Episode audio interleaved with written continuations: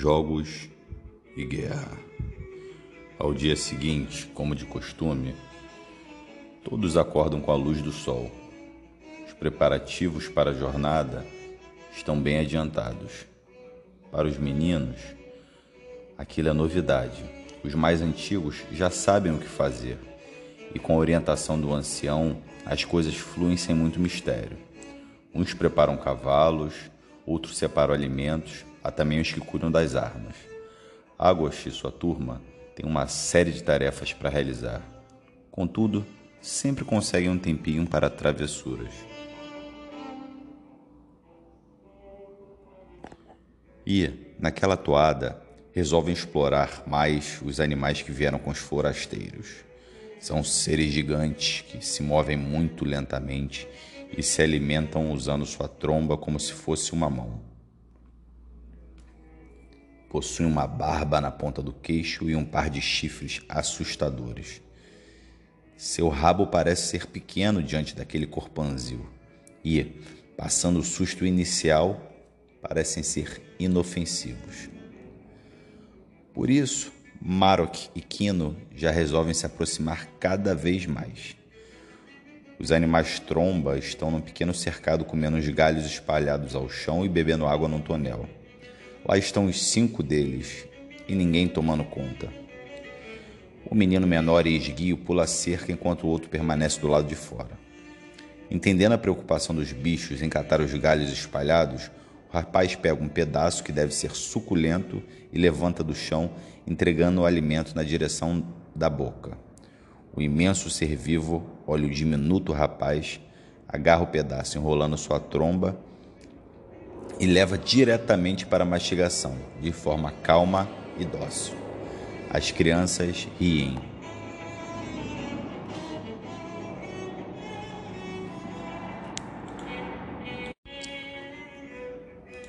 Logo, outro amigo também pula a cerca e repete o gesto. Tudo transcorre bem, alimentando aquele bichão. Repetindo o procedimento, dessa vez Marok ri e decide segurar o galho com força, puxando de volta. Kino avisa: Ei, amigo, isso pode ser perigoso.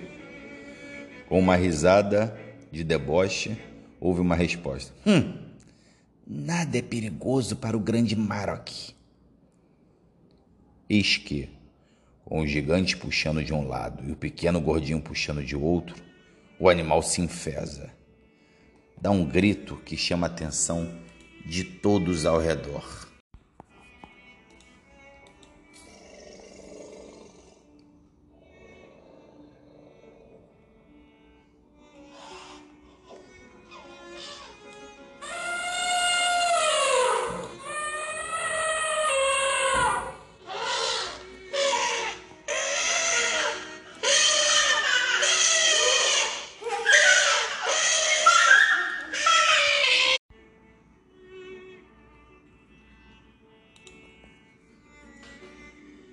Larga o alimento e usa a tromba enrolando a cintura da criança.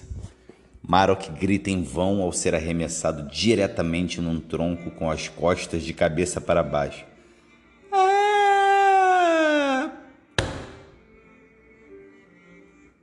O rapaz, ainda tonto, começa a escorregar e cai do tronco de cabeça apontada para o chão.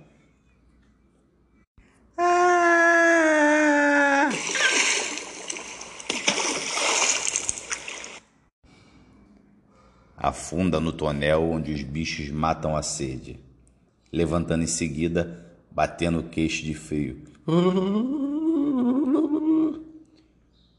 Um forasteiro chega falando numa língua diferente e as crianças correm.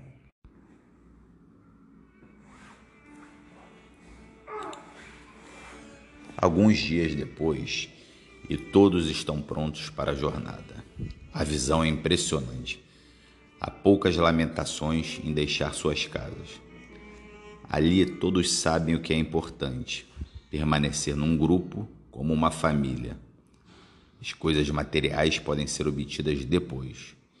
Mais de mil carruagens em movimento. Crianças ainda comentam a aparição do renegado e Agost finge admiração, pois não quer admitir a travessura que fizeram. Fica num carro onde a parte de trás tem uma cobertura. Está de lado deitado e coberto. Não quer muito papo e anda bem triste, pois não tem visto Rachem. Ela é sua melhor amiga e guardou os segredos dele. Sente-se traído, procura se distrair com a chegada de Quino, o qual começa a contar sobre alguma travessura. Toda aquela caravana se move lentamente, porém nunca para. Alguns carros quebram e ficam à margem para serem reparados imediatamente. Para tal missão estão algumas pessoas em cavalos pequenos e ágeis, seguidos por um animal mais lento e forte, com ferramentas e utensílios. Bem à frente vão cavalheiros mais bem armados.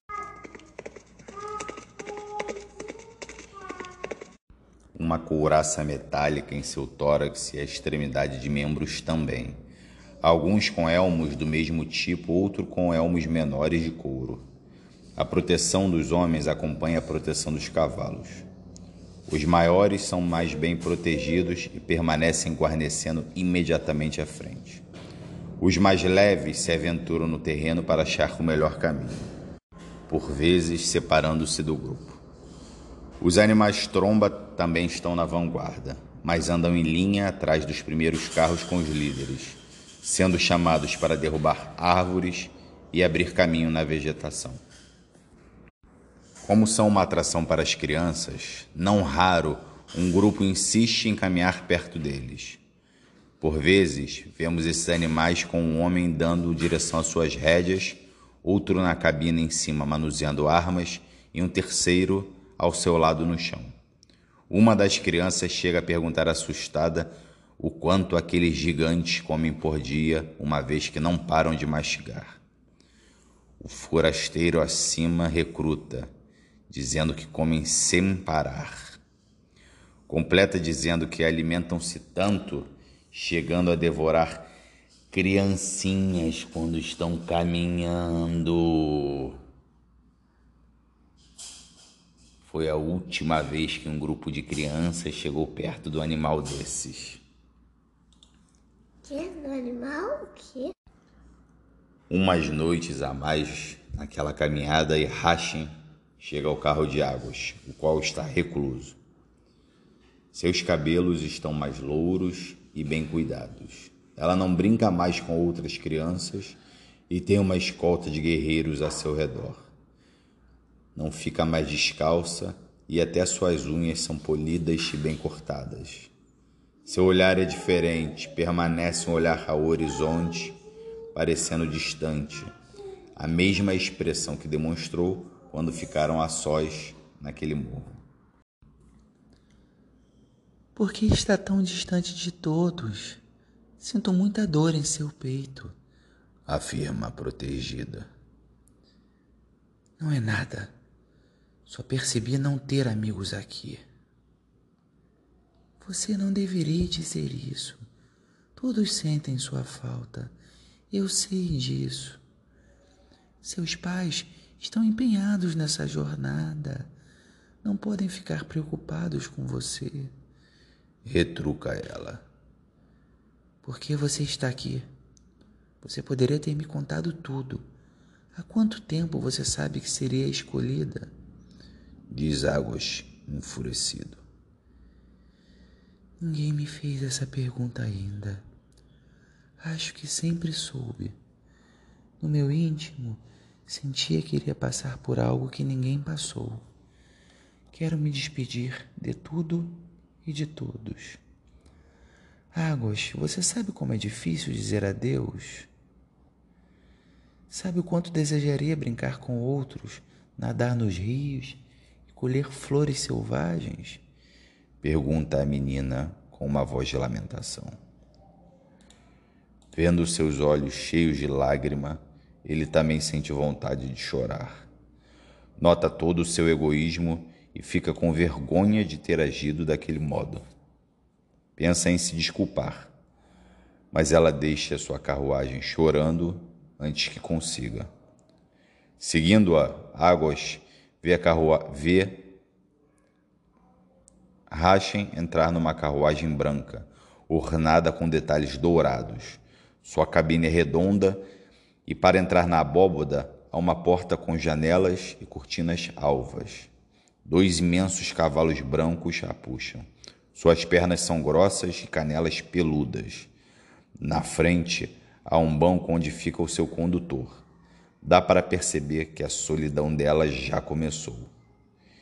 Cheia de gente à sua volta e só em seu coração. Como pude sentir raiva dela? pensa o pequeno. Uma brisa começa a bater, levantando seus cabelos e parece sussurrar: Siono,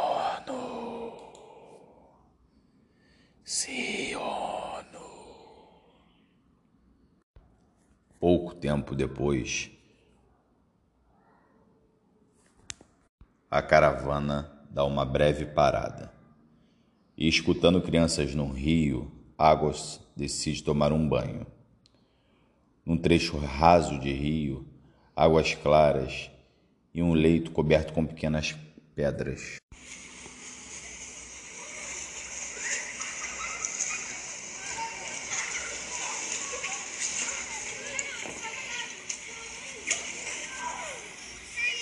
Enquanto tira sua blusa, ouve um rugido poderoso.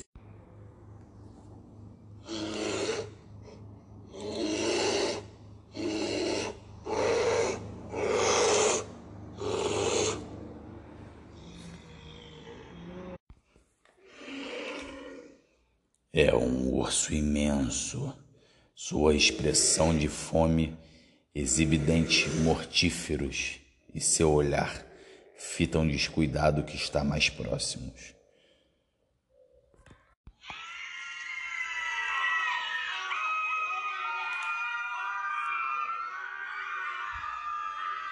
Os pequenos iniciam a corrida e aquele menino põe uma mochila nas costas antes de fugir. Tarde demais. Uma patada certeira joga o menino no alto, destroçando sua mochila. Tivesse acertado seu corpinho, era o fim. Caído agora, de frente, sem ter como escapar, vê o urso poderoso ficando em pé e gritando novamente, abrindo os braços para o próximo golpe.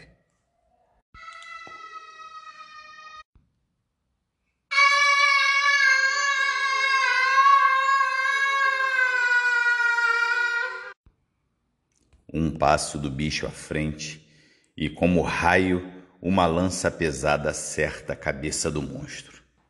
Seus olhos viram para o topo da cabeça, deixando-os branco.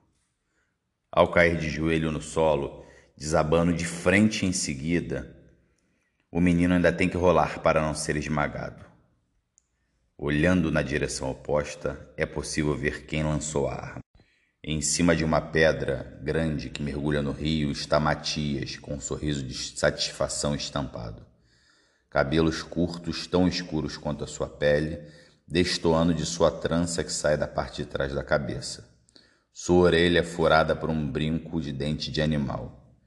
Peitoral e braços musculosos, uma cobertura de pele de animal ao redor de seu pescoço. Veste bermuda de couro e uma sandália que fica amarrada em seus pés. Sua fama de melhor caçador fica bem explicada. Instintos afiados e mira precisa. Destemido, preocupado com os demais, com os demais, destrói o atacante com um único disparo. Sem outra grande emoção, o tempo passa. E o Benten aproxima-se. De 10 em 10 anos, três crianças escolhidas são submetidas a testes até que a eleita possa integrar o oráculo, indo ao topo de uma montanha e nunca mais sendo vista. Vive numa espécie de monastério com monges. Lá estão pessoas de todas as tribos que passam pela mesma tradição. Assim, a comunicação do oráculo com outras tribos é feita somente pelas imensas arpias de tórax vermelho.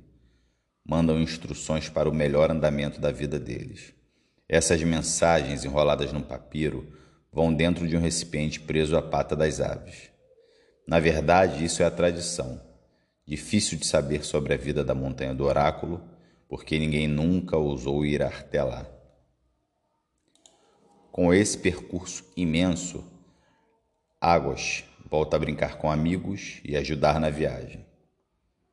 Ao passar por pântanos, árvores são derrubadas, pontes rapidamente construídas, sobem colinas, atravessam planícies e superam obstáculos. Tudo isso é auxiliado por um grupo de águias que voa alto e emite sons estridentes das alturas.